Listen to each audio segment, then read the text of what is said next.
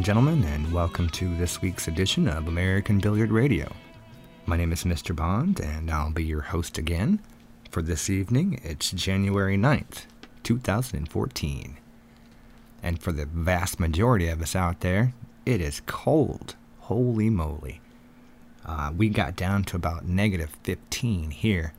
Uh, it's the coldest snap we've had uh, in a little while. Uh, it makes you want to live in the Bahamas. That's what I'm saying.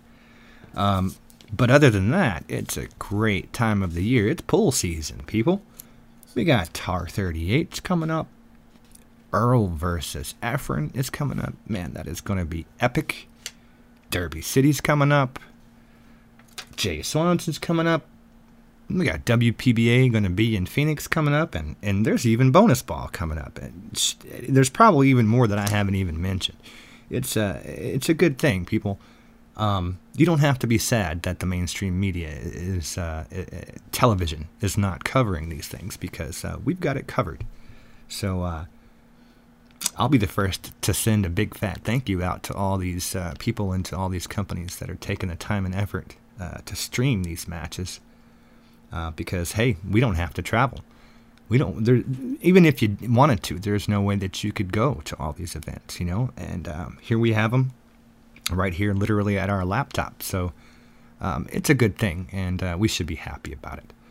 Um, you know support your local streamer. That's a good way to look at it. Um, the last couple of weeks, we have been talking about uh, a lot about the industry and a lot about professional pool and uh, and some things that have been going good and some things that have been going not so good. And uh, one of the things that uh, keeps popping up in the conversation is uh, professionalism, uh, whether it be promoters or even companies in the industry. sometimes it's the players Sometimes, hell, it's even the fans that are bad for the business, you know? Um, but nonetheless, uh, when it comes to the to the big guys, to the big guns, the professional players, um, we don't have a real solid players association. Uh, we don't have a real solid um, governing body in the United States right now.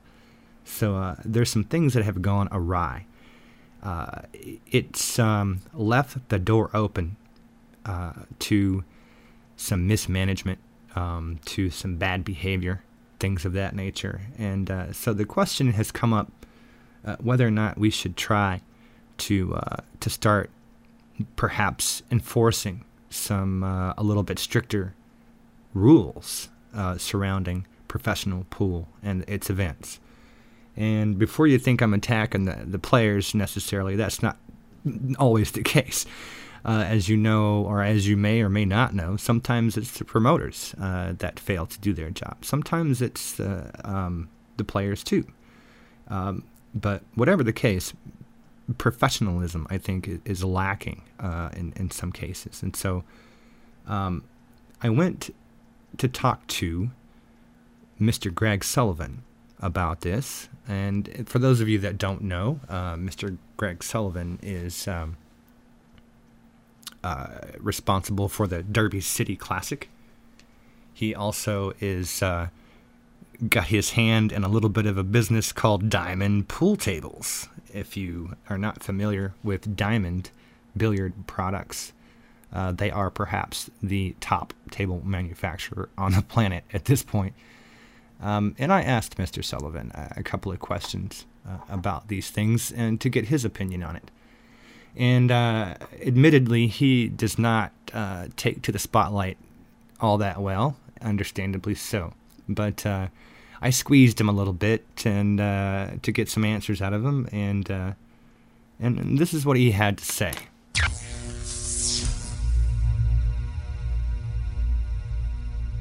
Um, we've been having this discussion uh, online and with various pros and with various industry representatives. How do you feel about the importance of uh, conduct or integrity standards or codes that the players should have to adhere to? Do you think that that's necessary or not, or good idea, bad idea? No, it dress codes important. Every, everything it goes to different levels. It's what corporate who's going to pay for this. It's what that person wants. That's true In too. words, if he wants you to be lily white, dressed in a suit, I guess you got to do it. But I, I don't think that the game of pool requires you to be in a tuxedo. And, and look, I, I, you got to draw the line. Whatever's going to bring the bodies in. Say, say you got me and I'm trying to sell beer, or I'm trying to sell Coca Cola, or I'm I'm a corporate sponsor trying to sell something. I want people to watch it. All right. hmm I'm going to want what's going to draw numbers of people to sell my product to. Okay, so if you need Earl Strickland, who a lot of people tune in just to watch him go off, you know, what I mean, you, you got to keep him in his chair and things like that. I mean, he's high maintenance or whatever. I- I'm not saying that that's all bad, Right. but people watch for different reasons. Right. Right. Right. I mean, it's it's kind of Machiavellian. It's kind of like the end justifies the means. You know what I mean? right. if you need a little controversy in there to keep the excitement, or these two guys got bad blood, I mean, the, reality, everything plays into that. They play into that on the UFC fights. Mhm. I mean, these two girls didn't get along. Did you watch that Ronda Rousey or whatever? Right. Yes. I- I mean, look, I, I, I enjoyed that fight. you know, Well, because the hype. Yeah. No, that's funny The that. hype, the hype kind of made it. Yes. the hype, that would have been no good. Exactly. I, would, I wouldn't even watch it.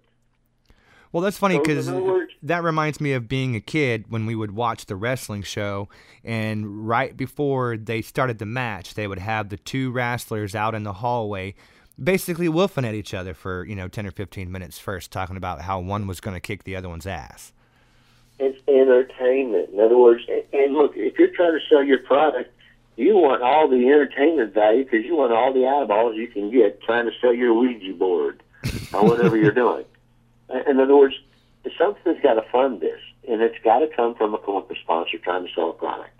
Yeah, probably so. That's it. That's just, that's just American way. Mm-hmm. Mm-hmm. Well, and unfortunately, though, don't you think that somebody who's going to spend that much money doesn't want to be embarrassed, though, either?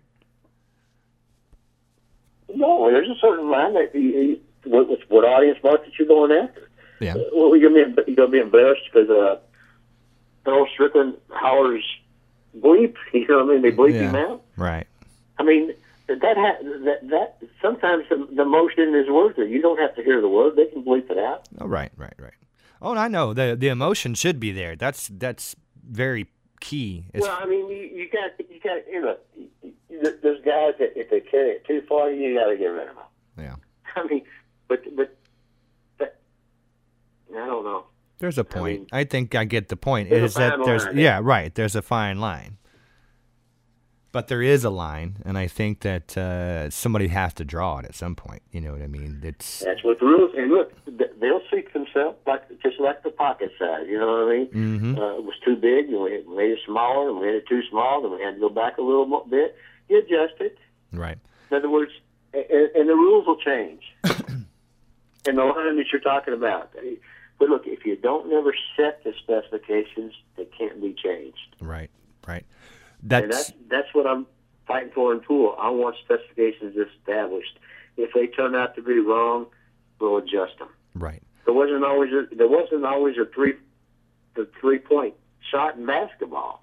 You know what I'm saying? Yeah. Sports evolve. Right. This is true. This is very true. Football is the same way. The the goalpost hasn't even been the same for that long. What? Uh, Um, and tennis, the, the the tennis net. You know, I mean, you know, there's a speck on the tennis. How how tight the net is. yeah. Yeah. Yes, there is. I just because sometimes the ball would hit there and it would creep on over. You know what I mean? So the, all sports evolve. In other words, and, pool, pool's going through that too. Right. You need to establish specifications that you have to play not just with Simonis. You have to play with this cloth speed, and not just diamond tables, but whatever table has to give a certain rebound. It has to have a certain pocket opening and angle, because all that matters. Right. I mean, that that's the way that it that it should be. Because these other manufacturers out there, they haven't went through what I went through. As far as I'm concerned, the people, Brunswick, they were geniuses. But those guys are dead and gone.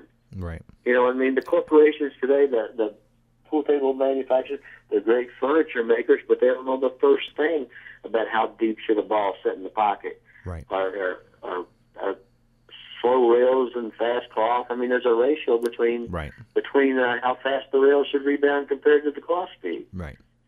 Here, I- I have a question for you.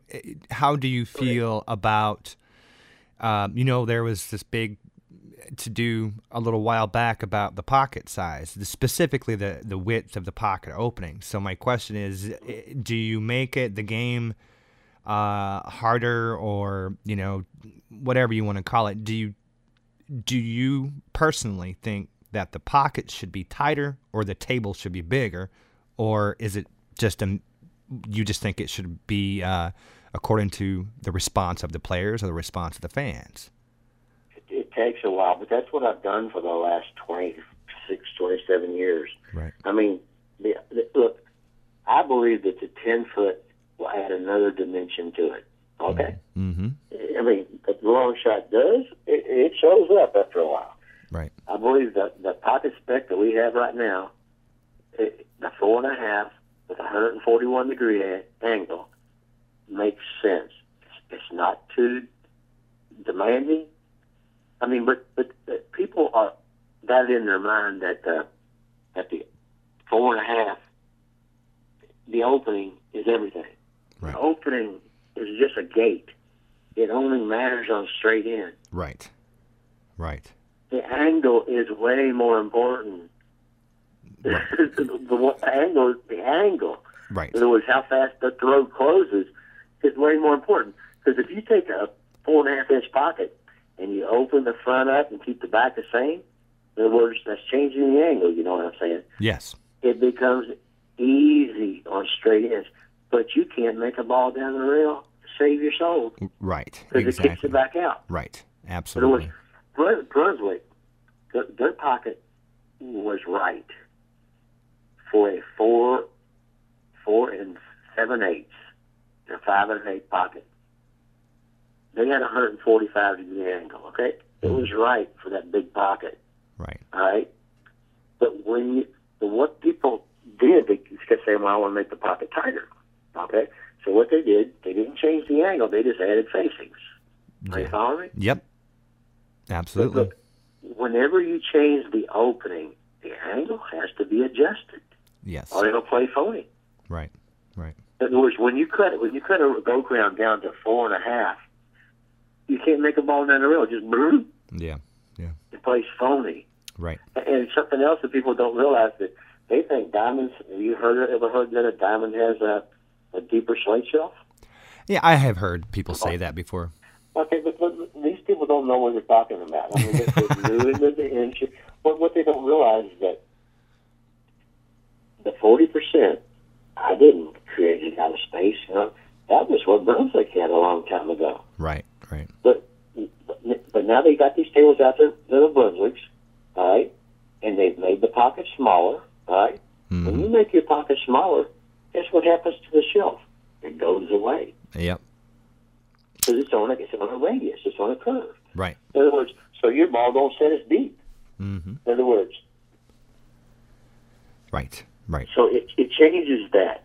So, but but I had my slates made such that if I got a four and a half inch pocket, I still want the forty percent that Brunswick used to have. Yeah. Forty percent is difficult, but it's fair. Right. Well, it, it's also proper to the proportion of the size of the ball. If you were shooting Well, with a different size Yeah, ball, it- I think it- that would be a It different. all matters. It, it, it all matters. It just so happens it's mathematically it works out really cool. I mean, two and a quarter inch ball, that's four and a half. Yes. I mean, and, we didn't get there because thinking, well, let's just double the make two balls sitting there. Yeah. That wasn't the way we we started that. We made a pocket fifty, took it to a tournament, then we made it smaller, took it to a tournament. We finally took it to a couple tournaments that was too small, and they said back it off. Yeah. It, took a lot of years and a lot of tournaments and testing to, to make to, to come up with the specs we got. Well, look, let's just say we established these specs on a ten foot. I, I believe it should be the same pocket size as the seven foot, as the eight foot, as the nine foot, as the ten foot. Just like the hole is the same in golf. You know what I mean? Mhm. You don't change the size of the hole Right. because you because you tee off from a lot farther distance. Right. Right. But anyway, Absolutely. if we establish these, if we go through a year or two and we say, hey, this needs to be tighter, this, uh, the players are the group of the, are the audience. In other words, we've got to make it where you can still run balls and run racks. You know, I don't want everybody running them. Right. Yeah. I just want I just want the good players. In other words, we can make these changes if we turn it into a sport and establish this specification. Right. I Right. think that's the biggest thing that needs done. Now we've got no BCA setting specs. We, we, we've got we've got no governing body. That's a that's a big thing right now. It really is. It's a huge issue, and uh, and don't get me wrong. I'm not out to to to bash the BCA per se.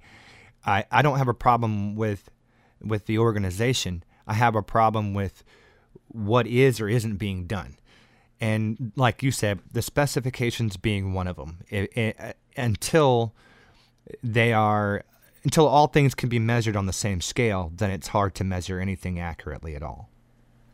The, the BCA specs are still four and seven eighths to five and one eighth. Guess what that means? That means every tournament that we played on in the last ten years have been out of BCA specs. That's right. They're not even accepted. It's the BCA is a bunch of manufacturers that are trying to keep the status quo. yeah, That's yes. no good. The BCA should really close up and get the hell out of the way. They're not doing anything right now to help. It doesn't I mean, seem like it, no. No, no, they're not. There's one thing they could do. They could set up and, and, and allow promoters uh, uh, protect the players so uh, they hold the money. That's one thing that they could do. Yeah, Guarantee yeah, it's not a sanctioned event unless the money's put up. yeah. I mean, That's true. I mean, we, we need a governing body in pool that cares us right now hmm to, for pool to grow.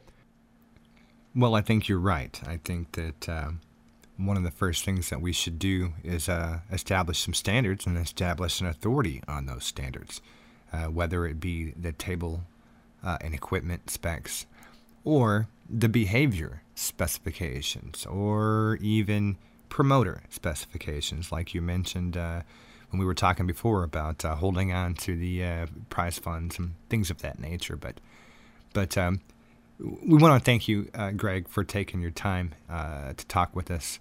Uh, we do appreciate it and um, wish you the best of luck for 2014. And uh, we will see you at the Derby City, sir. We'll be right back, ladies and gentlemen, with the Mark Cantrell right after this.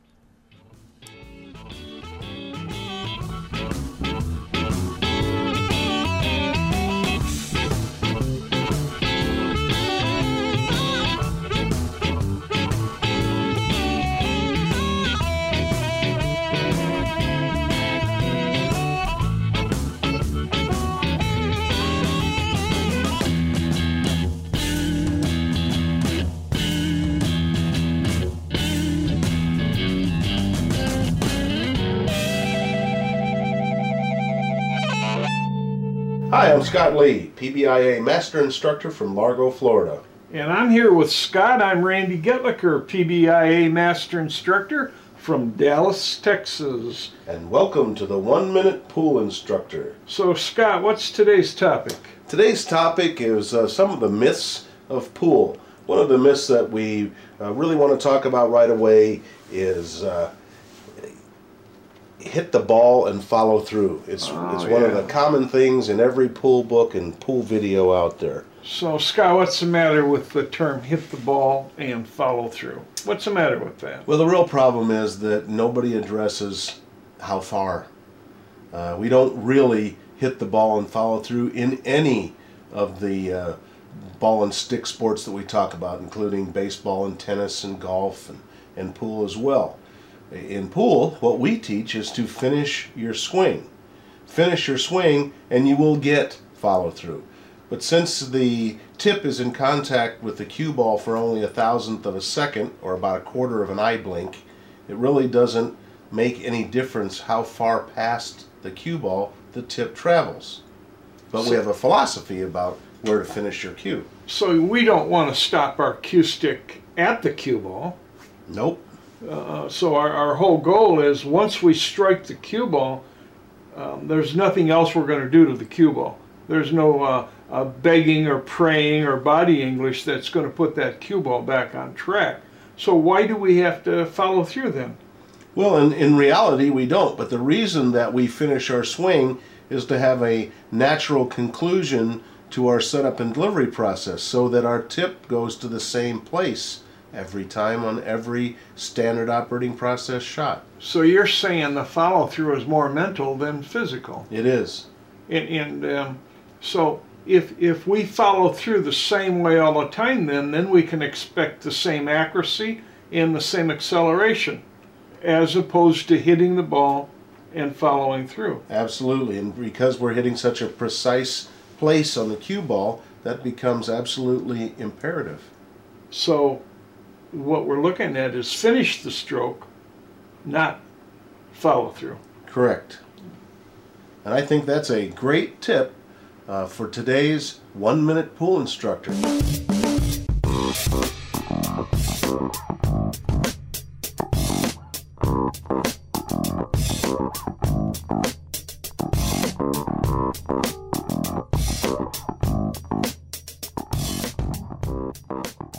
Hi, welcome back to American Billiard Radio. This is Mark Cantrell of the Legends and Champions Report.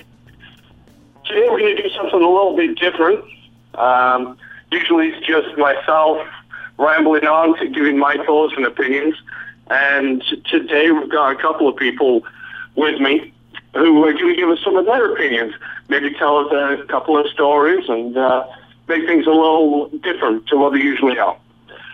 First of all, I'm uh, joined by uh, Dave Bond, Mr. Bond from the AzBilliards forums. Uh, you want to say hi, Dave? Hi, everybody. And uh, I'm joined by the legend, Keith with the ether, the earthquake, Keith McCready. How you doing, Keith? I'm doing fine. How are you, Mark? I- I'm doing great, thanks, bud. I appreciate you uh, spending the time and coming on here. I know you've probably got all kinds of other things you can be doing with your uh, afternoon. But um, I've just got a couple of, uh, you know, I'm just going to start off with uh, something that's a little bit serious, a little bit current uh, affairs. Okay. Um, I, I guess uh, earlier in the broadcast, uh, Mr. Bond had had an interview with Greg Sullivan, Diamond, and who produces the Derby City Classic, etc. And they had a conversation about um, standardizing tables and uh, the professionalism in the game and, and those kind of things. And I, to start with, I, I kind of agree. I mean, you look at football, they, every week those pro players play on the same size field. The goalposts are the same height. Um, and the same with most sports. They have a standardized uh, set of rules and set of equipment that they use. And with pool, as, as we know, one time you could be playing on a Brunswick with tight pockets, the next on a diamond with big pockets. Could even be played on a whole housing. So there's no real standardization to it. Um, what's your thoughts, Keith, on, on something like that? What do you think Well, about I mean, uh, as far as Greg goes, I mean, if, if he was running so many tournaments, you know, he should, you know, he he's outside of the realm the realm with like the U.S. Open. I think the U.S. Open should have the tight pockets, you know, and uh, you know just tough conditions, where the other tournaments aren't quite as uh, uh, meaningful as that. Uh, so you uh, uh, would uh, loosen up the pockets a little bit, and uh, uh, and you would uh, you know want to try to play you know the tournament matches on those. What would be the difference, though, Keith? I, I understand what you're saying. Uh-huh. Tight pockets because the U.S. Open is a very prestigious tournament. But I, I would. I mean, the fans. You know, the fans want us. You know, my the players, the better players than from the other players, want to see the tighter pockets. The ones that make it tougher for the other players to play on. Myself, I would want. I would want tough equipment if I was playing. I, I would because I would feel I would have a better chance playing against those good players on tougher equipment.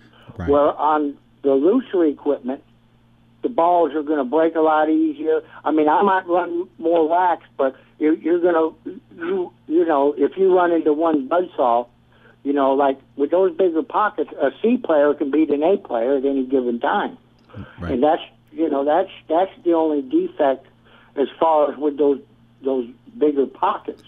You know, if I could throw something in here, uh, one of the things that uh, Mr. Sullivan had suggested is that uh, perhaps the 10 foot table should be the dividing line between the amateurs and the pros. Well, the ten foot the ten foot tables, you know, that's an entirely different ballgame. That hasn't been introduced ever since, you know, they just started doing that. I mean, that's not that's not what the U.S. Open's all about, Right. uh, and this or that. I mean, that's that's a that would be like an exhibition type of deal or something, in my opinion. I mean, to, to play a tournament on a, on all five by 10s hmm I mean, it, it, you, you're going to lose. You're going to lose a lot of your entry fees because there's a lot of people that have no chance on a five by 10 hmm I think the key thing with tournaments and this and that is giving everybody sort of a fair chance to win. You know, and uh, Well, but when it comes to some something like the U.S. Open, something very prestigious, hmm uh, I think uh, uh, they should sim up them pockets and and uh, let the best players win from from that point. I don't think that, that because you're when you loosen up the pockets in those prestigious events. I mean, it's not. Uh, uh, uh, it's it, you don't see the quality like the quality you would see with the tighter pockets when people make those those grade outs. On those looser pockets, you know, you're not going to see as many grade outs because the pockets are so big. But you know, a, a player from another player when they, they get intimidated when they see a player doing something that they're not quite able to do, and that's part of the intimidating factor when you get up there and you you know you got one good player playing another. I like to intimidate my opponent. I mean that's part of the game Sure. and uh, uh, and and they're trying to. Uh, uh, uh, but when you have a C player, like if you get a C player, and they beat you on a real tight shimmed up table, you won't see it too often. if you understand what I'm saying, you will not see it too often. Yeah. Well, I, I guess I guess what you're saying is the shimmed up pockets kind of separates the men from the boys. Well, right, and plus, you know, here, see, years ago when I was like, it's sort of in my prime and this and that, uh, uh, they eliminated, they took that two-shot rollout and threw it right out the window. Well, my game went down the seven ball when they did that because part of part of my uh, uh, my uh, arsenal was rolling out, beating the guy to the shot. I, sometimes you, you you might roll out four times and don't even shoot at the ball. You shoot out to play safety and then then let your guy make, come back and make a decision on you. Well, it's not like that anymore. They got this one foul ball in hand stuff, and it just changed the whole game all around. Uh, Well, what's your what's your uh, opinion then on tournament play versus gambling? Do, do you What's do you my put- opinion? Do you play better when gambling or better when in a tournament? I mean, before I before I uh, started getting adapted to pool tournaments, it was harder for me to play in pool tournaments because I guess because it would you know sooner or later you, it would it would come to an end and you, you'd be under uh, some pressure, you know, in the tournaments. Where in gambling, you always had you know you always knew that there was time to come back. You know, so it took a little time for for me to adapt to pool tournaments, where I would much rather play somebody like uh, ten ahead for uh, say three or four thousand than I would a tournament match. But I went to the tournaments to get action, you know, because a lot of times there have been a lot of times that I messed up my tournament uh, uh, uh, uh, ordeal because I'd stay, you know, played played all night and gambled and this and that. Well, like you, you know, just to touch on something you just said, and, and we'll, I'm sure we'll get to it uh, in just a little while. But there was a movie that said exactly what you just said. You might remember it from the 80s, and uh, I think it was something like the guy who loses the tournament might make more money than the guy who wins in the practice room. They have those tournaments that paid five thousand. Well, I'd play a set for five thousand.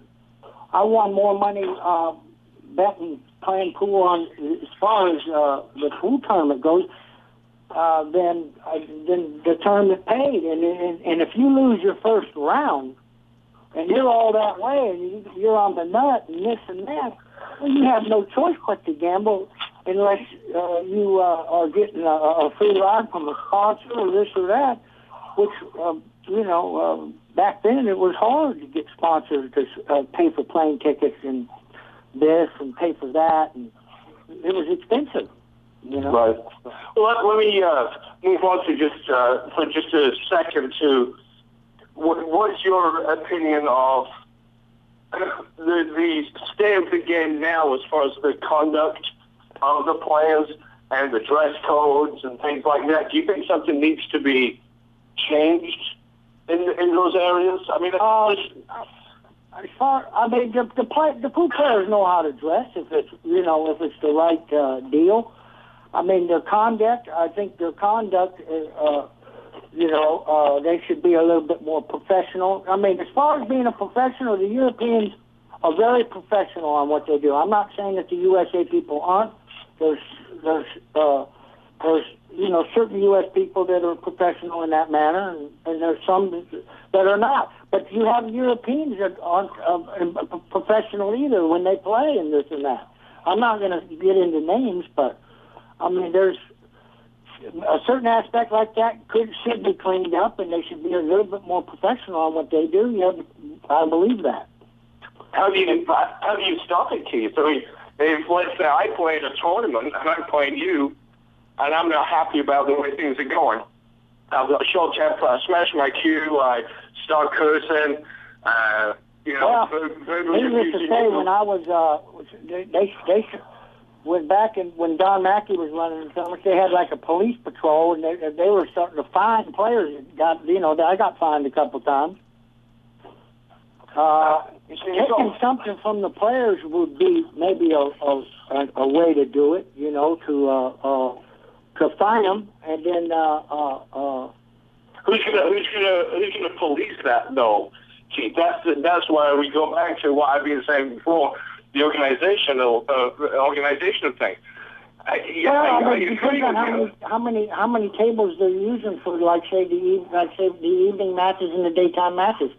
If they're uh, uh, uh, using uh, No, I mean the, I mean the fine. I mean giving somebody a fine. If if I get a, a thousand dollar fine for this behavior, well, one I could get kicked out of that particular tournament. Okay, that might be uh, enough of a fine in itself. I might just get kicked out of the tournament. But if you don't and you win it, you know how who fines you? Is there a governing body who would fine uh, you? Who fines yeah, you? I, the I'm, the the people in in uh, uh, uh, choreographed with the pool tournament. You see, but like if they go to the next tournament, you know they're not they might not have their hands in that tournament. So Right. so that's they're not going to care. But for the, uh, uh, for for the next time that they have an event, if, if they have an outburst, they got to pay five hundred, two fifty on the first one, and on the second one five hundred, and the third one a thousand, and and if it's uh, uh, uh, and, it, and if it goes to that far, and if it's like three strikes and you're out, you can't play no more. Right. I mean, it's just you know somewhere along somewhere along that status. Well, here's Uh, something I wanted to point out too is um, you know is the overall and I don't I don't mean to sound like uh uh, uh what's the word uh too conservative or prudent as the case may be, but I think it's also important to consider the image of the game uh, when we talk about the behavior, and and what I mean by that is, if nobody, as Mark suggested, is policing or enforcing this type of stuff, then what you end up with, like we have right now, for far too long, uh, players have not had to answer to anybody, and so what you end up with is when they do misbehave and they go on to go to any events they want to. Um, nobody will stop them, but you have somebody out there uh, representing by default all pros.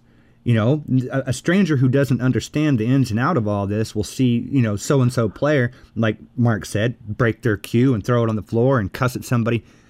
Um, and then you get all of a sudden you've got people from the outside looking in going, well, wow, you know, this is the kind of behavior that they tolerate. Well, you know, how professional is this really? Well, Dave, the players the players know who the troublemakers are. Yeah, generally speaking. And uh, uh, there's going to be certain players that you have to look out for, and you warn those players before they play. You know, so they know that we're you know we're watching. You know, you're looking and yeah. so they're going to get a warning before they play, and you don't want to interrupt their thoughts of the game, but it's just something that has to be done, and and everybody should be warned. Right. You know. Right. I mean, I mean, there's a difference in having fun and uh, uh, carrying on in a fun way, and people, you know. Right. But when it starts getting derogatory and mean, that's where it has to be stopped. Right. Absolutely. Here's what I'm going to do, guys. Um, uh, I'm going to take a quick break. Stay on the line, Keith. I'm going to take a quick break, and we'll be right back. American Billiards Radio. This is the Legends and Champions Report with myself, Mark Cantrell, Keith McCready, and Dave Bond. We'll be right back.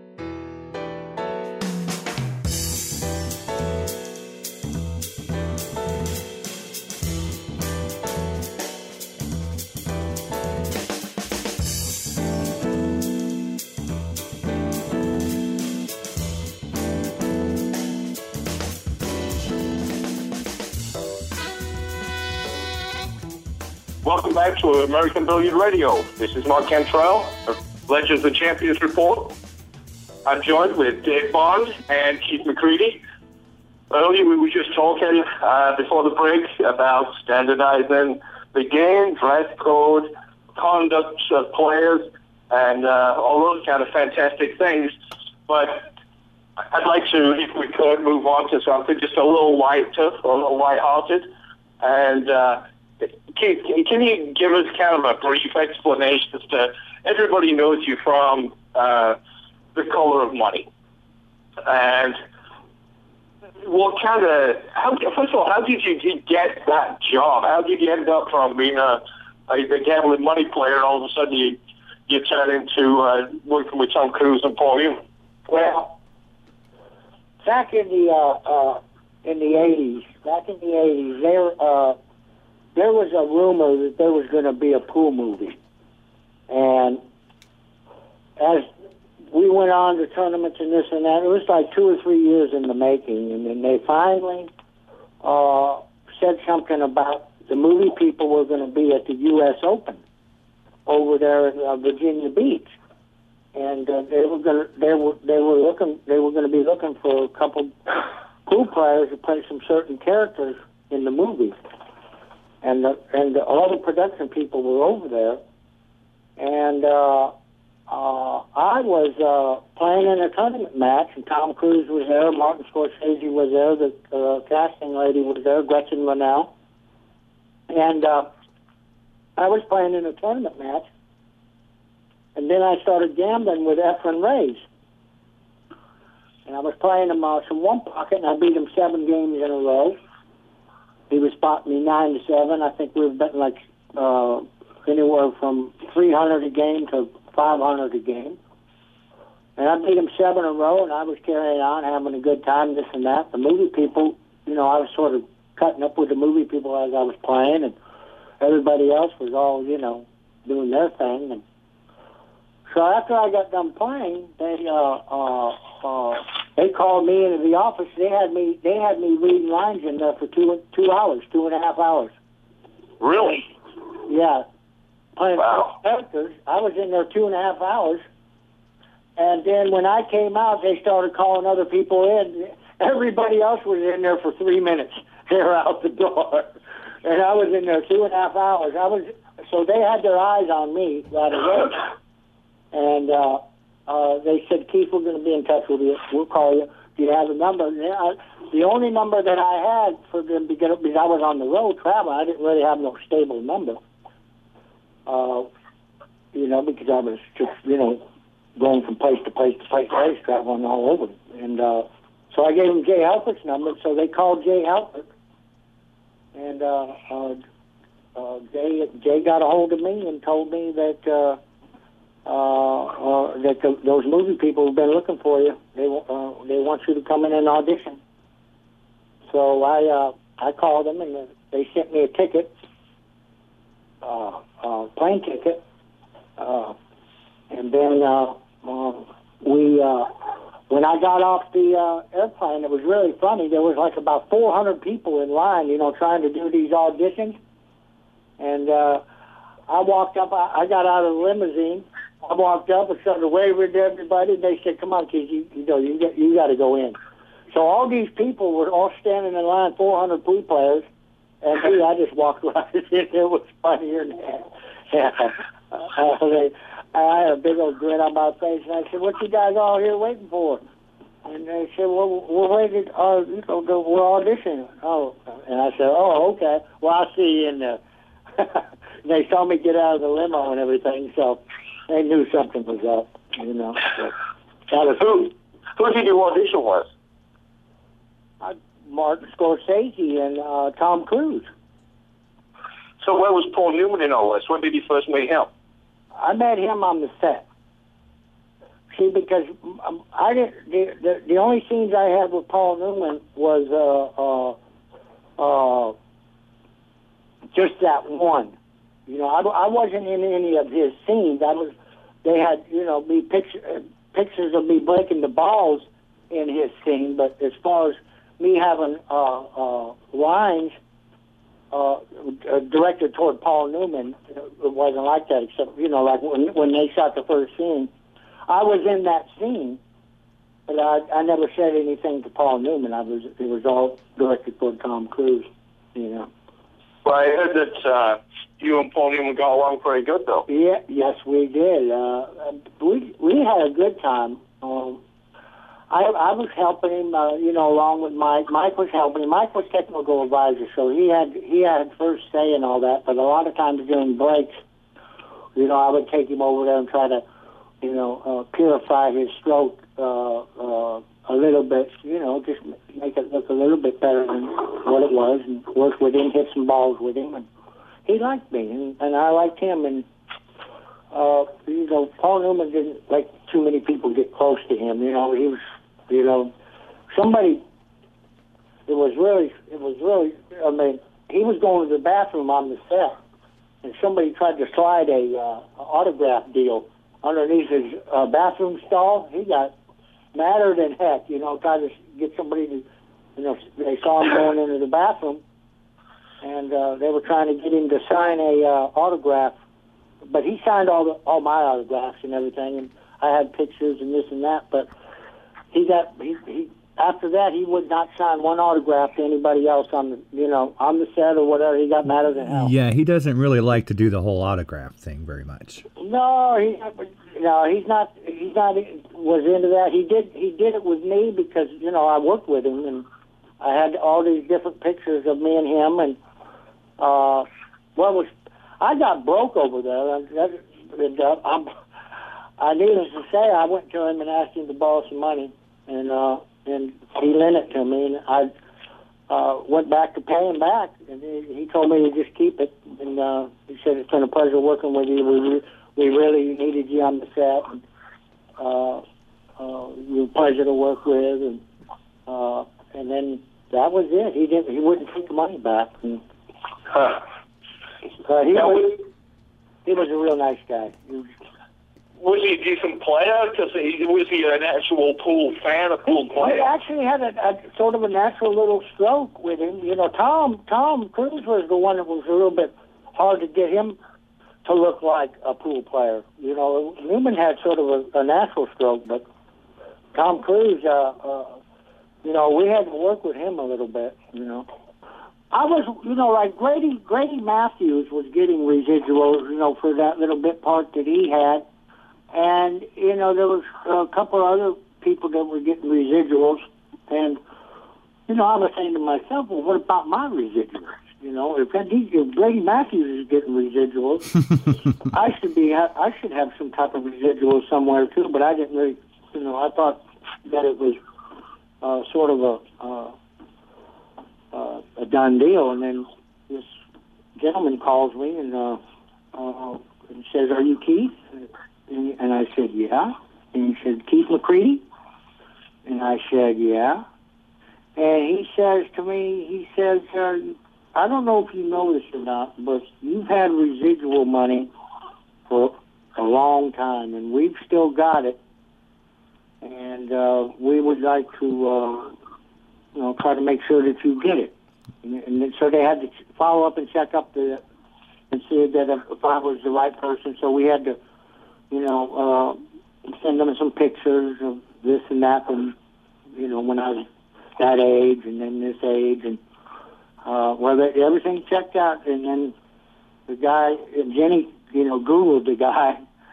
My girl Googled him, and uh, everything checked out. And uh, he told me, he said, and I asked him how much how much the money was, and he said fifty one thousand. I said, what? That, that's a good day. yeah, I mean, I was tickled to death, you know, and you know, I couldn't believe it. And then we worked on getting the money over here, and then the, the envelope came, and and uh, and and I I went, I you know, Jenny got me being an honest John, so I paid the taxes right from that check. It was ninety one hundred that I had to pay, you know, because I didn't want the movie people, you know, you know, just I didn't want to put no flags or anything, so I started paying taxes ever since that check. Probably a good idea. Yeah, right. So that's what I've been doing, and uh, so and we we we get little residual checks, but the ch- the checks you couldn't put them in the thimble now. yeah. Funny, you did you did a good job in in that in that movie, the part that you had. I I think uh, because I mean, it wasn't that hard. It was it was act- it was just the nervousness of of, of the cameras rolling was the hard part, and you know, and the timing of your speech and this and that. Everything has to be just right, you know. Right. Well, you know, I I You gotta hit the mark. I I remember I watched The Color Money in, when I was back in England. You know, when I, I uh-huh. lived in England, and I remember because I was a snooker player then, and I remember looking, going, man, I fucking hate that guy. That guy's an asshole. But Yeah, there, there was there, there was a lot of people actually that did, you know, but there was a lot of them that didn't. You know, they thought it was cool, but you know, some of them did. They some of them didn't like me because of that scene. You know. But you did all right off the movie, and it's uh, obviously it's a it's a it's a piece of your life. It's a piece of pool history. The movie's a piece of pool history. Oh yeah, well that's opinion. one thing that that's one thing that people can't take away from me. You know, is that you know they can try to take my dignity and whatever they want to. You know, with all the haters and this and that. You know, but I still have you know fans out there that still care about me and this and that. But who's the cover? It, who's tough? You know. I guess uh, from there you uh, moved on and you had another piece in the movie. Yeah, just a little bit. And it, it, it was it was just a. Uh, I said three lines and I got burned up. You wouldn't you wouldn't even recognize me. So here's the here's the thing, and this is what su- surprised me. And I, I, the only reason I'm bringing this up, Keith, about this other part that you had, is because I don't know how many people uh, you might. Like you said, it was a very small piece. But if you'd have said Keith McCready was in another movie, you know what it was? I might have said, man, he had a big part in Pool Hall Junkies or something like that. I didn't get a, I didn't get any parts in in that. You know. But you did get a part in, T- in Teenage Mutant Ninja Turtles. Right. Revenge of the Ninja Two. Revenge of the Ninja 2. That to me is. I, I, I, if, you, if you said, Mark, I'm going to give you a million dollars, buddy, if you can guess what movie I was in for a bit. That would have been the I was last on the list, man. The last one I would Oh, have shit. guessed. You could have given me a million tries. Right. So, well, Dad, do you, do you have any questions for uh, Keith? I've been kind of running my mouth a little bit here. No, I, you guys it sound like you're having too much fun. I didn't want to interrupt you anyway. What's, what do you think the future of pool's going to be, Keith? What do I think the future of pool is going to be? I hope Yeah. it. You know, I still think I have something left in in my sails. Uh, But uh, as far as the future, I think I mean I think that these players have. I mean, there's got to be some more money. They've got to get a little bit more money behind it. You know, I mean, if somebody could come in and and just uh, grab the bull by the horns and uh, get with Greg and and just run a tour, you know, that would be it would be good. And people with charisma and talent goes a long way, you know, in any business. You know, just not cool. It's just it's a lot of things that you do. You know, a little bit of spunk, charisma, not not no dead personality, not hiding behind something that you're, uh, you know, you're going to hide behind. Absolutely, I can agree with you more. You only have to work it. But if you I mean, people like pe- people like people with charisma. They pay for that. I mean, I mean, it's like the difference. You you, you go watch uh, uh, one of these up and coming uh, singers or whatever. Well, I mean, you, you might pay twenty five hundred for them, but you know how much are they going to pay for Elvis Presley? Well, guess what? It's a lot more. They want to see Elvis. right, You know, they don't want to see no no no driftwood. right, People come to see. They people like entertainment. right. I absolutely agree with you. Very It's true. just hard to to get to that point. Ke- Keeping that charisma, personality, and professionalism all at the same time. That's that's the whole key. I think that's what it needs. And, and if everybody could do that, I think it would it, it would jump our uh, uh, market in, in the pool. Thank you. Laugh, smile, be happy. nobody likes to miss balls. But do it like Ralf. Do it like Ralf Souquet does it. Smiles when he misses. Sits down like a gentleman, and uh, uh, uh, people could learn a lot just by watching the way he uh, uh, uh, uh, his man- mannerisms around the pool table. And and Ralf is one of the very few that's you know that I could say that is you know him and Thorsten Hohmann do the same thing. You know, Thorsten Hohmann don't gamble. Ralf Souquet don't gamble. Ralf smiles. Thorsten don't Thorsten don't smile that much. He just directly, into his game. But Ralf Souquet smiles. If he misses, you know, he gets down, sits down like a perfect gentleman, doesn't say nothing, doesn't say boo to nobody. That's the way it's supposed to be done. Right. And if everybody could uh, uh, uh, take that, take that, and uh, uh, watch him do that, and follow that same thing, I think pool pool's market would go up. I, I uh, absolutely agree with you, my friend. Okay. And uh, uh, th- again, thanks again, uh, Dave. Thanks for joining us. I'm sorry uh, you didn't get much time to. Uh, no, don't worry about it. I, I, and uh, but you know we appreciate you being here. And uh, this is Mark Cantrell, the Legends of Champions report on American Billiards Radio. We will see you next time.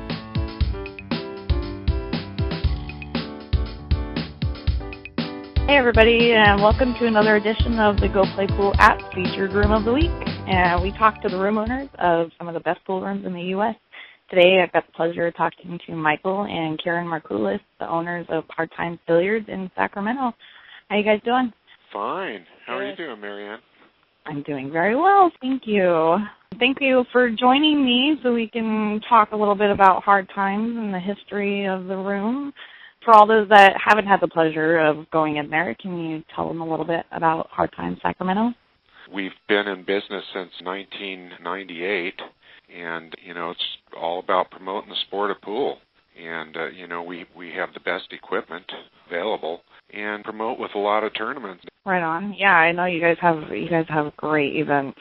I'm I've been lucky enough to uh, attend and participate the Chuck Markoulis Memorial. So yeah, you wouldn't mind telling us a little bit about the history of how that tournament began. Actually, it the whole tournament jamboree thing started back uh, when we first opened up there, which was kind of a uh, a brainchild of my my father Chuck. hmm and ever since his passing in uh, 2007, we thought, you know, what better way to keep his legacy alive than to uh, do a, a memorial tournament. You know, he really enjoyed all the pool players. He just loved the action. You know that that kind of competition created. You know, the odd part of it was is my dad was never really a pool player. That's funny. it's unusual, really, you know, for Yeah. for someone to be so dedicated to the sport like that. Definitely. So you know, we're trying to keep the uh, the flame burning, and um, you know, we play a little bit, so we're you know a little bit more in tune with with the the playing side of it. But uh, as far as the passion goes, uh, it's pretty hard to uh, to match my dad's passion as far as that goes. Mm, that's great. No, you guys. Uh, I had the pleasure of meeting Efren and Boosty for the first time up there. I I almost had a heart attack. No kidding. yeah. Well, you know, there again, my my dad rolled out the red carpet for people like that because he recognized, uh, you know, what these people were doing for the sport of pool, and I would just hope that in the future that there's more people that will come on board and and work on promoting the sport a little bit versus worrying about you know putting money out for this or putting money out for that right. you know because you you have to water the grass to make it grow Oh, definitely. Yeah. and you know i think if more people would dedicate themselves to promoting the sport that that this sport would really be catapulted into something great i think we're headed that direction i really think there's starting to be some momentum there with with talking to a lot of the professional pool players and the real pool enthusiasts that we do feel like things are starting to um, trend in the right direction and you know get a little momentum going. So I, I just hope in the future that more people will get on board and and do what we do to promote the sport, so the sport grows for everybody because it is Yeah. life. It is a life sport, you know. Oh, definitely. Yeah. I, I mean, people. Yeah, people. People dedicate their whole lives to it, and the fact that you know, I mean, I know ninety-year-old people that still play on a regular basis. So. Right. We actually have a hundred year old lady that comes in um on senior day Really. and and she just turned a hundred and you know Wow. plays pretty darn good. I'm That's great. surprising. So, you know, you can play when you're five, you can play when you're ten, you can play when you're fifty, and you can play when you're a hundred. Definitely. Yeah. This is a real positive thing about pool. That's great. So, um, tell us about any tournaments or leagues that you guys hold. Well, uh, we have tournaments almost every day of the week. Uh, the only days we don't is Monday and Friday. Mm-hmm. So we have eight ball on Tuesday, uh, nine ball on Wednesday, Thursday's nine ball, and then Saturday we have eight ball. Sunday we have an open nine ball. That's our biggest event. Great caliber of players, and then we do a first of the month tournament, kind of like Bellflower does. Right. And uh, we do uh, one pocket on Saturday. Um, you know, a lot of people come out to see them on the weekends. They're big kind of uh, action weekends for for us up in Sacramento. And then we also do APA leagues on both Thursdays and Sundays. Oh, sounds great. Yeah. And and you know, I'd like to add to that that there's a lot of family participation in this. When um especially in the more amateur tournaments, when when we hold the amateur tournaments, the families come out. So the person's cheerleaders are the moms and the dads and the brothers Yeah. and sisters really sitting in the bleachers and and to see a young person look up at his family that's that's cheering him on and to see that young person beating up on a a better player uh, is just amazing. I, it really is, and really creates a a drive for the young person to want to get better. Definitely. Yeah. So it's words can't really say it, but it, it's just a great family sport too. Yes. Um, everybody can participate. You don't have to play good. You can go and watch.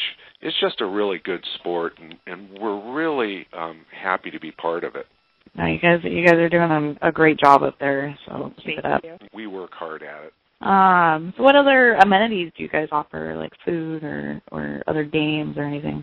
Well, we we have uh, pretty much a full kitchen. You know, we we don't serve like you know, uh, like a dinner place or anything, but you know the hamburgers and all that stuff, the Mhm. the fun foods. You know, when you're Yeah. out, we have the darts, we have the foosball, the video games.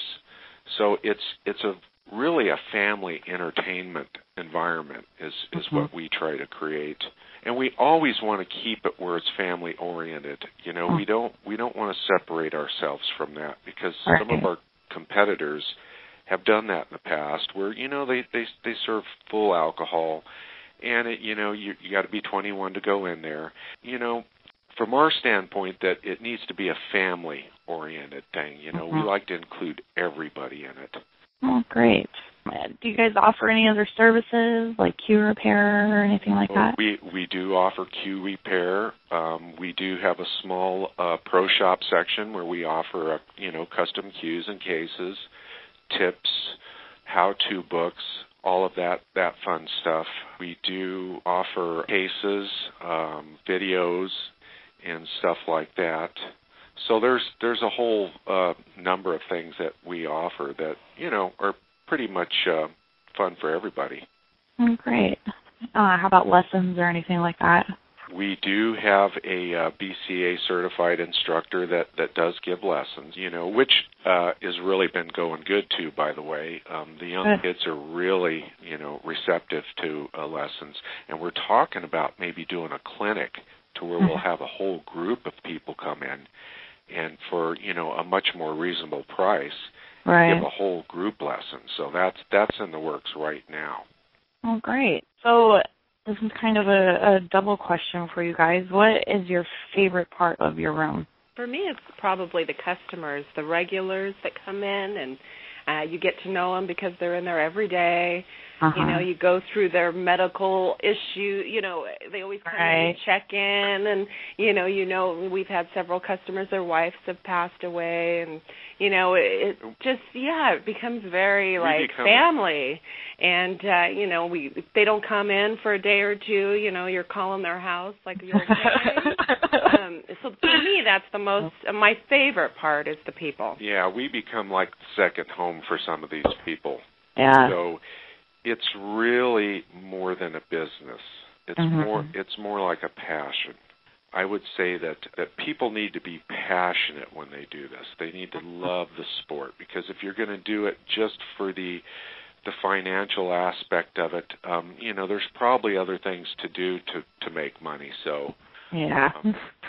definitely, uh, it's a passion, and yes. you know the people that are more more passionate you know seem to kind of have their finger on the pulse a little better i think hmm Oh, definitely. I mean, yeah. If you if you don't have a love for for what you're doing and and what you're you know trying to promote, then Ex- exactly and that's where you know like uh, my wife karen was saying that we just the customers are really one of the best features because you you meet people from all walks of life and it really gives you a broad perspective on everybody and you know their enjoyment of of the sport so you know we we just kind of uh you know work on that Oh, great. yeah Well, if people want to come down and and play a tournament or get involved with the league, who do they need to talk to? they could uh, either call us up and and ask for Brian, which is our tournament director, Mhm. or call up and and uh, talk to a person. Any person that would answer the phone would have uh, information on the different tournaments and the scheduling and the times that they start, about the free play that you get before the tournament, and, and Mhm. all the different aspects of it. So you could you could just call us up and and uh, talk to. Uh, Whoever answers the phone, or ask for our tournament director Brian, or even go to our website. Yeah, and our Facebook too. We've got uh, we keep that really updated, and that's Hard Times Billiards of Sacramento is, is the uh, page. All right, great. So, um, why don't you tell everybody where you're located and give them the phone number so they guys they can you Okay. a shout. We're at 5536 Garfield Avenue, Sacramento, California, and we're just right off the 80 at either Greenback or Madison. Phone number is 916-332-8793. Our website is www.hardtimesbilliards.com. All right, great. Thank you so much, you guys. Um, Absolutely welcome. Yeah, it was nice talking to you, Marianne. it's great talking to you guys too, and and um, I I look forward to seeing you guys soon. I'm pretty sure we're gonna come up for. In February, huh? Yeah. We should That- probably mention the dates. February 19th, we start our one pocket, and the 21st is at the beginning of the nine ball. Yeah, Great. The, and the added money for the one pocket's two thousand, and the uh, uh, nine ball is five thousand added. We're expecting a great turnout because there's uh, tournament starts in Reno the following week. So um, Yeah. We're we're real close to Reno, so it's like, and, and then even the U.S. One Pocket is in Reno, and so Hmm. our One Pocket event right before going to Reno would be a great warm up for all the players. So we're hoping that we're going to get some great ones. Definitely. Yeah, I uh I look forward to to coming up. I don't I'm I don't know if I'm going to play this year, but I always love being oh, a spectator. I, I I've been I've been over my head in that tournament. well, you got to work on it, Marianne. You know. I am, you know, I I'm I'm getting there. I'm getting there slowly Atta but girl. surely. Yeah. Atta Uh, no, I'm I'm playing even with these guys now, and I'm starting to beat them. So I'm like, Right I'm coming for you. Right on. Well, we Uh, we hope to see you guys, and um, I'm sure we're going to have a good turnout. yes, for sure. Everybody needs to go play pool. For sure. Thank Yeah. you, Michael. That- yes. Yeah, that's right. Just go play pool, and everything will be fine. Definitely. Uh, again, uh, if you haven't downloaded it yet, please go check out the Go Play Pool app. It's free on Android and iOS. Just look up the keyword Go Play Pool. Yeah. If there's anything at all that that you can think of in the you know future, give us a holler. right on. I appreciate we it. We're trying to get this thing going like everybody else. I hear you. And yeah, I mean, if you guys haven't checked out the app, you know, check it out. And it's a really good way for for rooms to, you know, promote the tournaments and all the things. Right. We've sure been telling everybody about it that's been coming in. Thank you. You know, we're getting our tables redone right now, and everybody and their brothers coming in right now. Yes. So Thank you so much for taking the time to talk to us, guys. And and it, it is our absolute pleasure to uh, talk to you guys today, and um, just look forward to seeing everybody. Awesome. All right. Well, again, um, I would like to thank Karen and Michael for joining me today, and for all of us at Go Play Pool, we want to wish you guys uh, happy 2014, and we hope it's a great year for everybody. And thanks for listening. That a girl. And join us again next time on American Billiard Radio for another Go Play Pool app featured room of the week. Hello, everybody. Welcome to Run Out Radio Light on American Billiard Radio. I'm Mike Howerton. I'm joined this week by Darren Appleton, uh, winner of just about every title there is in the game of professional pool. How you doing, Darren? I'm doing good, Mike. How are you? I'm good. I'm good. Uh, you've got uh, you just got back from a big event over in China. Can you tell our listeners a little bit about that? Yeah, it's uh, it's called the the, the uh, it's uh, sponsored by Joy, uh, which is a table manufacturer. Probably like I think maybe the second biggest in China. Uh, they specialize in Chinese eight ball tables, which is basically like a, a miniature snooker table. Tables are beautiful. You, you're looking at maybe like six, seven thousand dollars to buy one of their tables. So they're like uh, they don't cut any corners with the tables. And uh, Chinese eight balls probably played by 80% of the population. What play billiards in China? It's the most popular game, even bigger than snooker. And uh, there's a lot of competitions over there, but nothing huge. Uh, but uh, Joy, they uh, they decided to run like an invitation tournament uh, last year for the first time. Uh, they invited uh, eight foreign players, uh, mixed it between uh, guys, ladies, and snooker players, and then uh, the eight Chinese players. Uh, and we played in it for the first time last year. Obviously, it's a completely different game to the eight ball we know, because obviously the pockets are very, very, very tight. Some something like three point uh, three five, and uh, play with American pool balls and uh, snooker pocket cut. So like uh, they're very rounded. Uh, so uh, if you, it's basically a really tough game. It's uh, basically a mixture between snooker and eight ball, and uh, the only nine ball really is the size of the balls and the balls they use. So uh, uh, last year wasn't. Uh, it was pretty pretty tough to get used to the game, but uh, two British players got to the final last year, and Chris Melling and Gareth Potts, and Gareth Potts won that. Uh, and then this year uh, went there a little bit more prepared. This year, uh, no more uh, uh, sort of knew knew what to expect more. Got invited again. Uh, uh, 16 players, uh, a few different players from the Chinese players and the foreign players, and uh, Uh, obviously, I, I finished third. Uh, got got to the final on the winner's side, so I was a bit disappointed to lose my two matches from there. But Gareth Potsy won the tournament again, and obviously he plays English eight ball full time, and he's also got a Chinese table at home now in Stoke because he's sponsored by Joy. Because when he won the competition last year, he, he he got like a sponsorship package, so he he flies over to China maybe three, four times a year doing doing challenge matches and stuff like that. And not, so he's so he's playing the game like more or less full time. So he definitely had like a big advantage over us going into the tournament, and obviously it uh, proved to be right because he went on to win it again. Uh, but uh, I'm just glad he doesn't play nine ball. well, that had to work out well for them when uh, when the player that they sponsor wins the event the second year.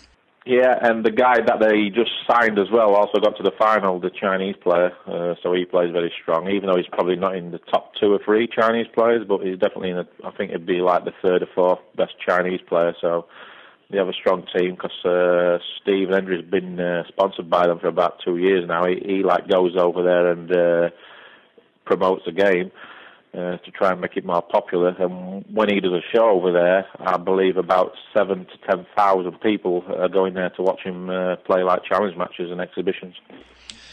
Well, a lot has been said on on American Billiard Radio about the state of the game and the future of the game. Do you agree that the future of the game right now is in Asia? Uh, I'll probably have to say, yeah. I mean, uh, if you look at this Chinese eight ball, I mean, it it, it is a great game. It's very t- it's very difficult, but I, I always go back uh, to eight ball. Is that is it really a TV sport? Eight ball, uh, watching eight ball. I, I, in my opinion, it's not really a, a great spectator's uh, game to watch because every rack is the same thing. You break the balls.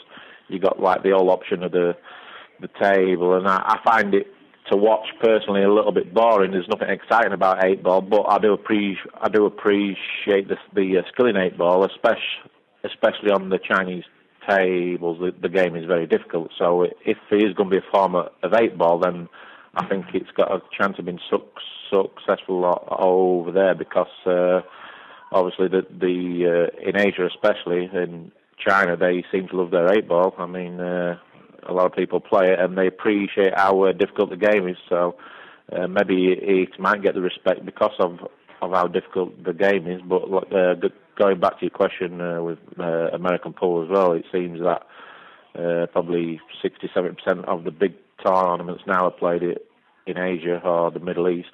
Uh, and obviously, uh, uh, it seems like the biggest sponsors are in Asia now, and uh, I probably have to say there's more players in Asia than what there is in America and Europe. Really, I mean, uh, I remember the Euro Tour at one time having 256 players, where now uh, they're struggling to get one. Uh, their like some some of the events on the Euro Tour on, on the, the Euro Tour now they're struggling to get 100 players. So. So uh, and uh, America, it seems like the numbers are dropping as well. I mean, uh, U.S. Open less numbers. I'm uh, thinking that the BCA didn't didn't have as many players what they have in the past. So uh, maybe you're right. It looks like uh, A Asia is going to be the spot uh, in the coming years. Uh, uh, I'm not saying it's a bad thing, but uh, it's a little bit disappointing. Uh, like maybe four or five years ago, I, I think Paul was looking good in Europe, especially, and then uh, and then uh, people start to get greedy, and uh, uh, and then uh, sponsors disappear, and the organisers disappear, and then uh, the the players realise they can't make a living, and uh, they're all looking for jobs.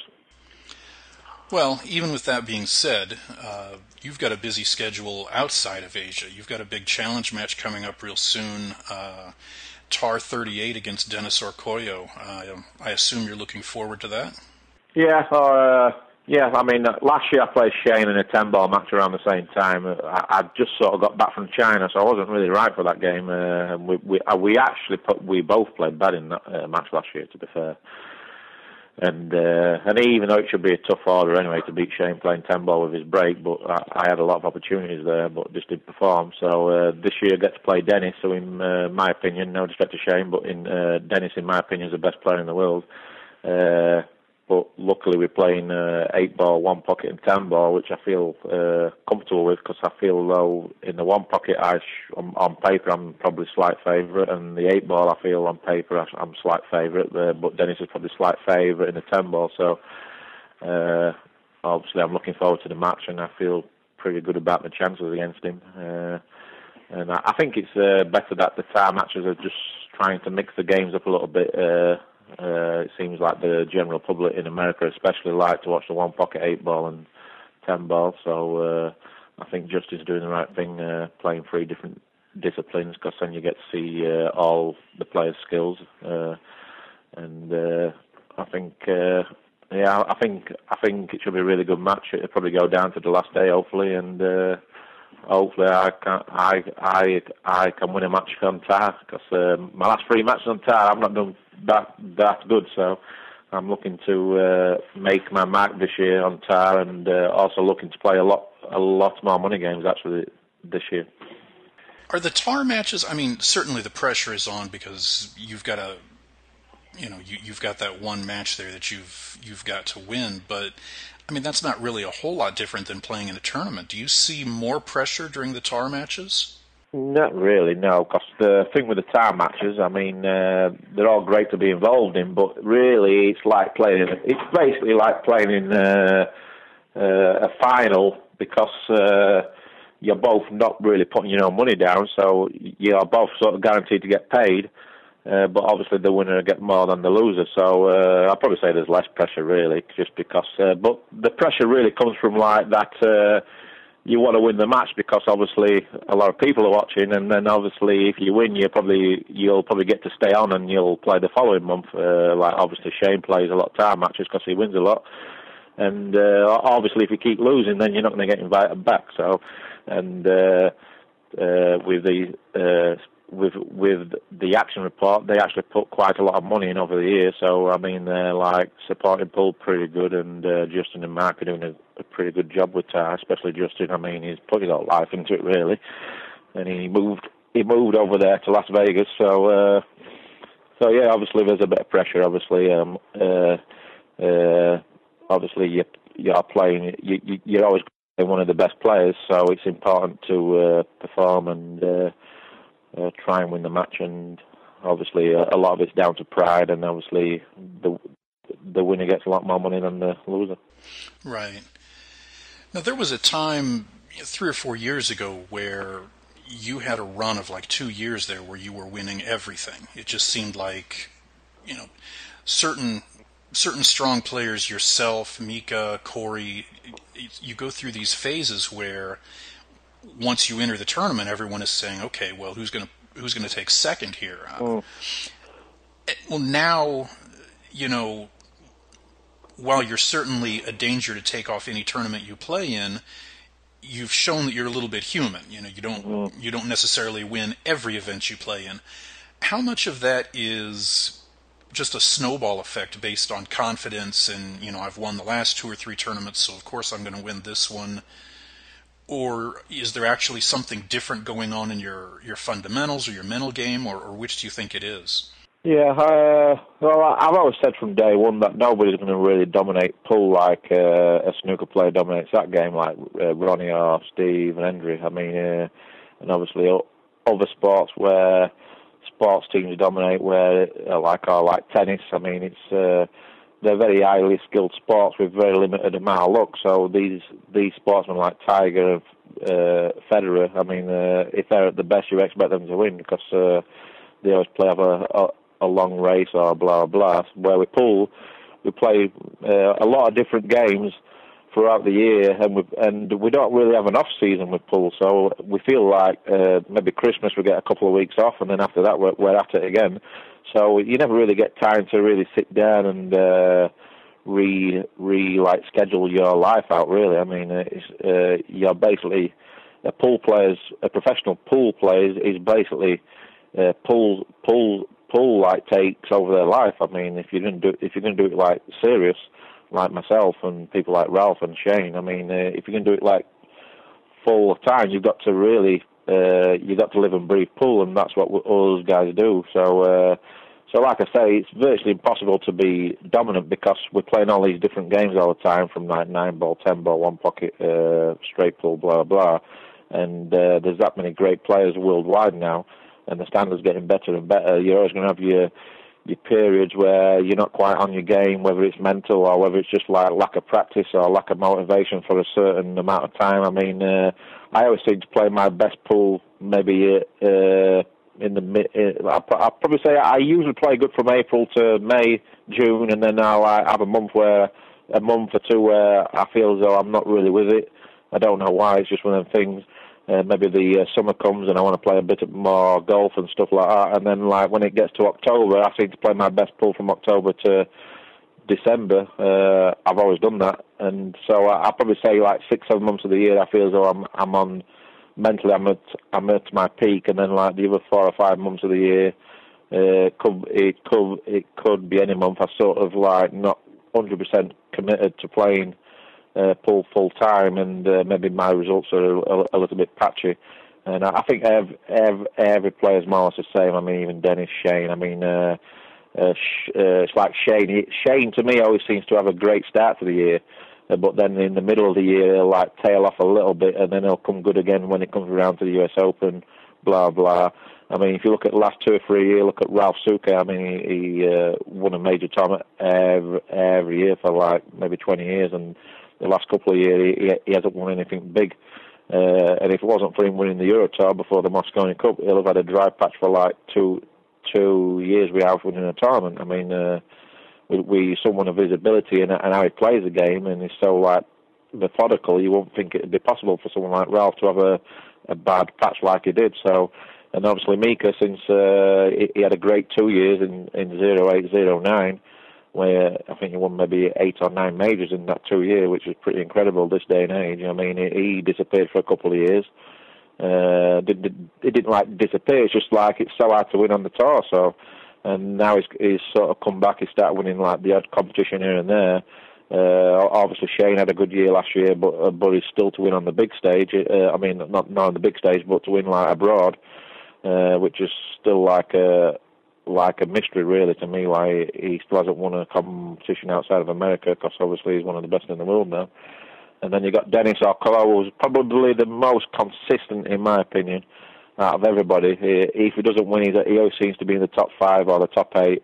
And uh, and even though I haven't probably won as much as what I did, let's say zero eight to eleven, uh, the last two years, at least what what I say to myself every year is to win at least one major every year, and then uh, and then just try and be really solid like throughout the rest of the year, and that's what I've managed to do. Like since since 2008, I've uh, managed to win a major title every year. Uh, like last year, I, I won the World Games. The year before, I won I won the World Nine Ball. So. Uh, so, so that's the key really for me is to try and win at least one major tournament, what I would class as a major, uh, every year, and then uh, then try and be as consistent as I can throughout the rest of the year. And then, uh, but obviously last year I, I probably didn't quite as do as good as the, the previous years, but I mean I still had a pretty good year. Uh, I still finished in the top six on the money list, so uh, I, I wasn't, I wasn't, I wasn't, I wasn't far away from uh, from having a great year. I'd probably say last year I, I had a good year. So, so luckily for me, even though I, I feel as though I haven't uh, done as well uh, the last two years, I'm I'm uh, still thereabouts, and that's all you can do really. And uh, obviously, you, look you look to try and improve on that each year, and and just got to keep grinding away. you've certainly played some of your best pool in a particular event in the uh, December the last couple of years. That would be Mosconi Cup. Um, yeah. What do you attribute the the European domination recently to? Well, I think a bit of both. When I really look at the big picture, it's easy when you're there and you're like playing and you're seeing what's going on and what the Americans are doing wrong and what we're doing right. But the biggest contribution for European for the European Mosconi Cup team in the last six years definitely uh, Johan Ruijsink, the captain. He uh, he brings us together as a team. He gets us bonding. He puts us in a he puts us in a great frame of mind. He gets rid of all the egos for that one week, uh, and he he we he he really gets us. Uh, he sets his goals and stuff like that. So we're really like when it comes to the Mosconi Cup, I mean, like the likes of Mika and Ralf, myself and Ralf, and blah blah. Like we, we become like best friends, like for that week. You know what I mean? And uh, where like during the whole year, even though we're friends, we don't really mix that much during the year, but uh, but we're very respectful of each other. Uh, and uh, we never play each other for money, which I think's a key thing as well. Uh, so when it comes to the Mosconi, we we we don't feel like we've got one. We have we have like something over the other guy. So uh, we go there as one unit and we work as a unit. And uh, win or lose, we we're like straight. We're straight back on for the next point. We're not like dwelling on losing that point and letting it affect the next guy going out to play. So we're straight there, like in the dressing room after we've lost a point, to like make sure that uh, we're not showing disappointment for the guy who's just about to go on and play. We're like uh, just thinking about the next point all the time. Uh, so uh, so obviously we have, we have we have a great team spirit in the camp, and uh, obviously I think we travel worldwide a lot more than the Americans, and I think that's really pays off when when it comes to the pressure situations. Uh, we're used to that arena. Uh, we're used to playing on television a lot more. I think we're more competitive uh, worldwide. Uh, where the Americans, uh, I think two or three of the players in the team, no disrespect, but I probably feel like they're a little bit past their best, and they're not really willing to travel. Uh, some of the players don't even play in their own national championship, which which which I find amazing. Uh, they're not really as professional as what they could be. They're not really putting the heart and soul into being a professional pool player. And obviously, and then when it comes to the Mosconi Cup, it seems like a few of them have, have uh, a few of them like are more, more there like as a show and to get paid more than uh, really work as a team and uh, try and get behind each other.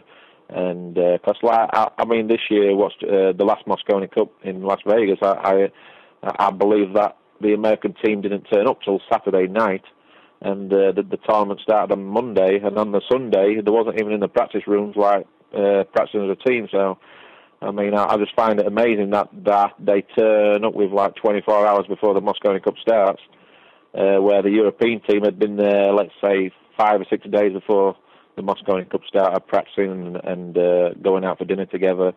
And just bonding as a team, where the Americans just didn't seem to be a team. Uh, uh, they they seem to do a lot of talking off the table, but when it comes to the table, you you can see a few cracks in their team.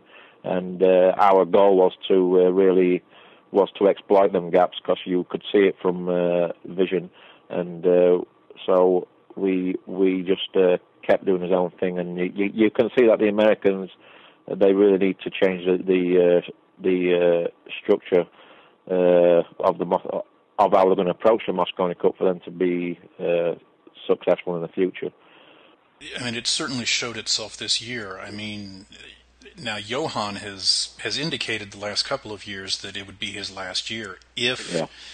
if in fact 2013 was his last year, yeah do you really see there being that big a difference in upcoming Mosconi Cups if if maybe there were no captains? Uh, in the short term. I I mean, uh, was going to retire after the last Mosconi Cup, but uh, myself, mainly myself, I told him that I don't think this is the time to go out because uh, he's been so great for European pool and the team. I told him like it, it would be better for him to go out next year because uh, this year because uh, this year it's going to be in Blackpool in the north of England and the venue is absolutely amazing. It, uh, it holds like 2,000 people, and, it, and it's guaranteed to be sold out. And I told him that I think he deserved to go out with with his own crowd, and uh, I think sort sort of like it'd be a nicer way for him to go out and in front of his own fans. So I, I think I think I think we've managed to talk him into to uh, having his last one this year in Blackpool. So I'm uh, I think he's agreed that he's gonna that this year is going to be his last Mosconi Cup. So I'm really happy about that. Uh, but going to your question, Johan's put uh, he's basically put his stamp down. So whoever comes in for the European captain's jobs, uh, I don't think it's going to make a, a a big problem because some of the players in the teams going to be there playing as well from who played under Johan. So uh, yeah, I don't I don't see it really affecting the European team, uh, but it's more of effect for me that the Americans really need, really need to get their house together, and I think they really need to start building for the future. I think uh, I think they need to look at the younger generation, maybe bring in like a Mark Wilson who does a lot for the kids in America. Uh, I think he's a great guy. He's got the respect of the players. Uh, uh, somebody who, who, who costs like if if they just keep picking the same team for the next five or six years, I just don't see how the Americans can win.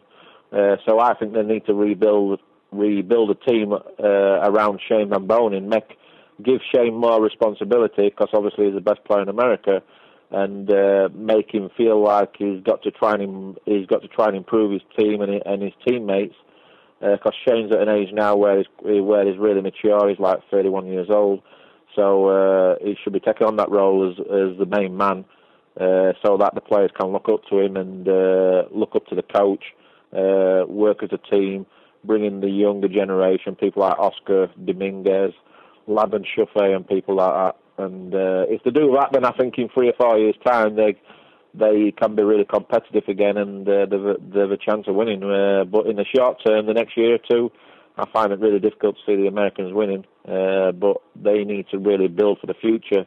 Well, let's say like three, four years down the line, so that so that it becomes like uh, a 50-50 match again. Uh, where at the moment it seems like uh, it's probably 75% in the favour of Europe of the outcome every year, and uh, obviously uh, uh, as a fan of pool and the Mosconi Cup itself, I mean, uh, if the Americans continue to get weaker, then obviously it's not going to be good for the game. It's not going to be good for the Mosconi Cup, and uh, none of us want to see that happen. So, obviously, as much as I want to win every year, obviously you, you want it to be close matches, and you want to see the Americans uh, being a, a little bit more prepared.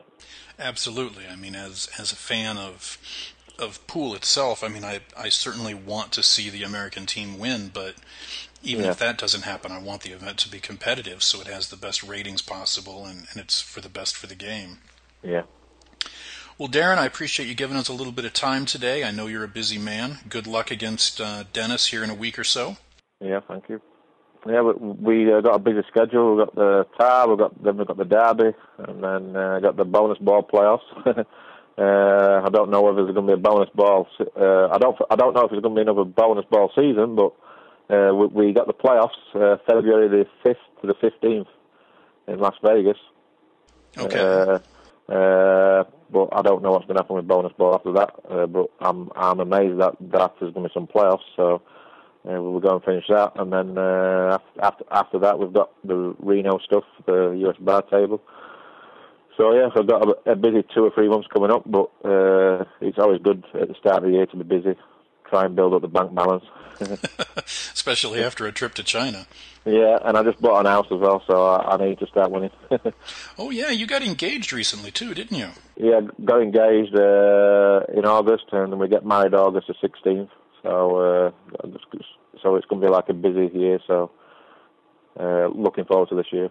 Well, congratulations on the uh, engagement. I wish you. you. all the all the best, you and Angie. Thank you. All right, Darren. We will talk to you later. Okay, mate. Take care. Thanks. Bye bye.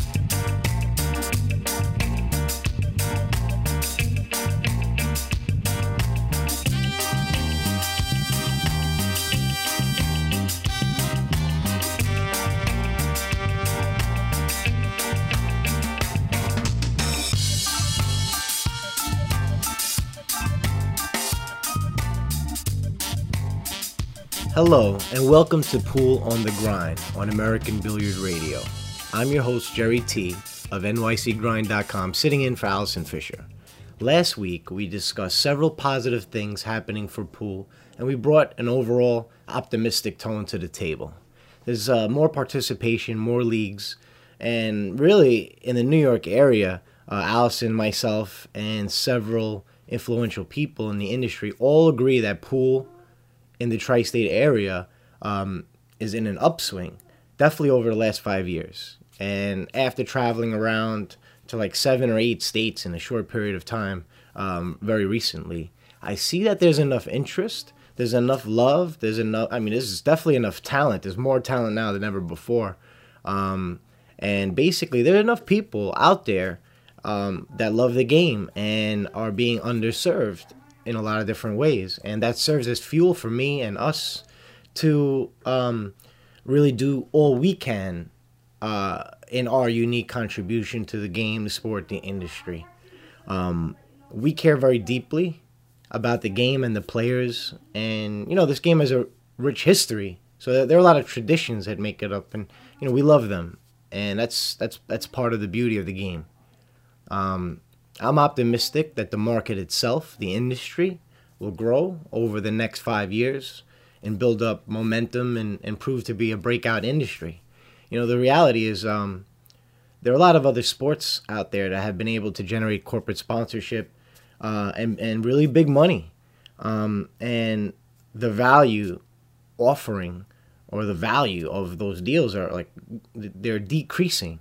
And there is more opportunity for those companies to reallocate some of that that sponsorship money to help grow a sport and to be able to create connections, uh, new associations um, around a very exciting, very social, very entertaining game, and be looked at as not only just one of many corporate sponsors that support a game, but one of the innovators to be, you know, that that'll help bring an industry forward. And um, you know, basically nycgrind.com. Let's talk about us. We we're looking to stay true to our mission and provide quality content around this sport. Um, you know, the content that we that we put bring to the table that we give to you guys out there, it comes from the heart, and we hope that it um, inspires, that it informs, and it entertains. And we hope that people enjoy it and share it through social media. And there's a lot of potential with technology.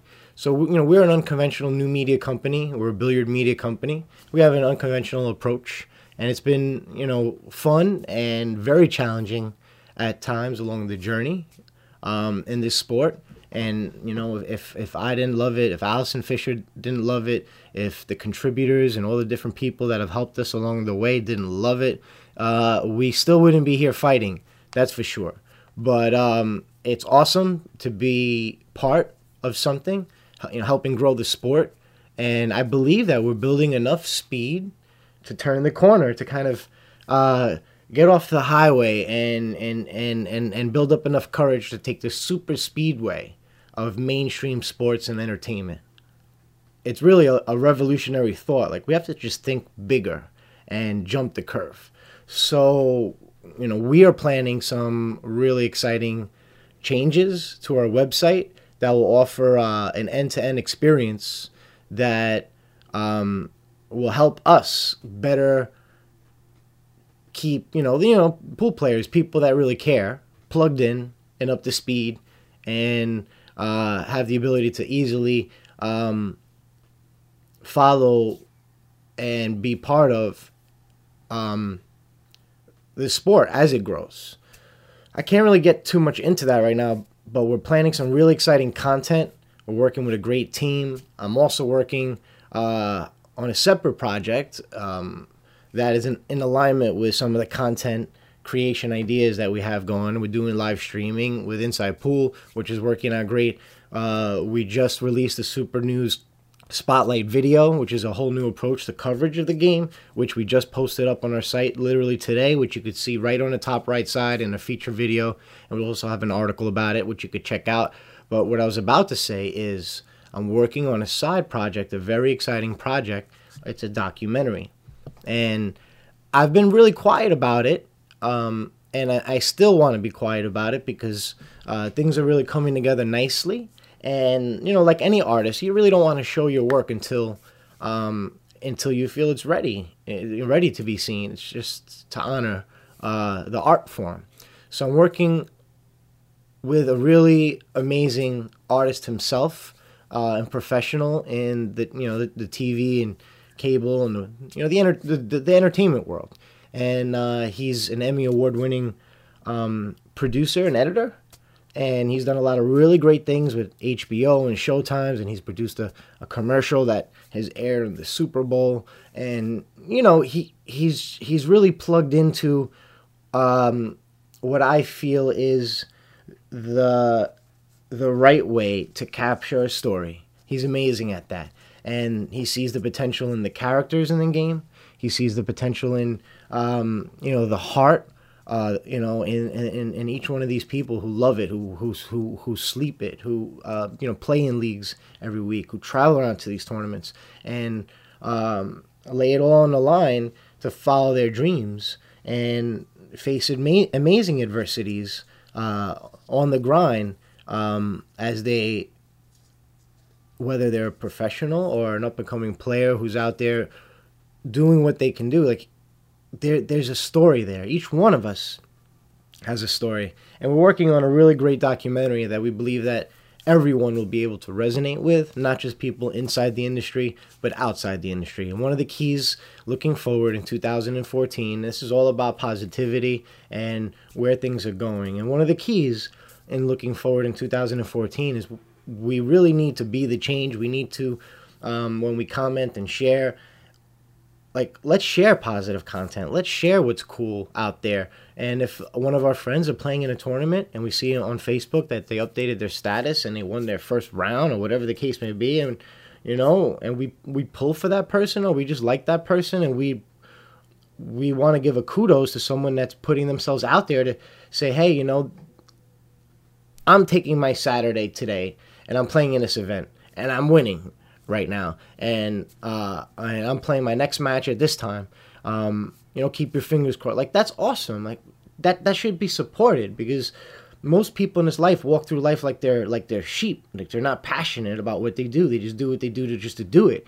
And I think anyone who's passionate about anything, who's really excited about anything, they should be encouraged because that excitement and that positivity, uh, you know, has a ripple effect. So let me not get too deep into that. I want to close. We're planning some really exciting things, exciting content. Um, it's awesome that what we're doing matters, that what pool players do matters, and uh, it's important that we we thrive as an industry because we get each other. It's like like-minded people who like could understand each other. And if the industry goes away, we can't communicate around this game. Um, it feels like like we're, we're isolated, and there's no reason with technology for us to do that.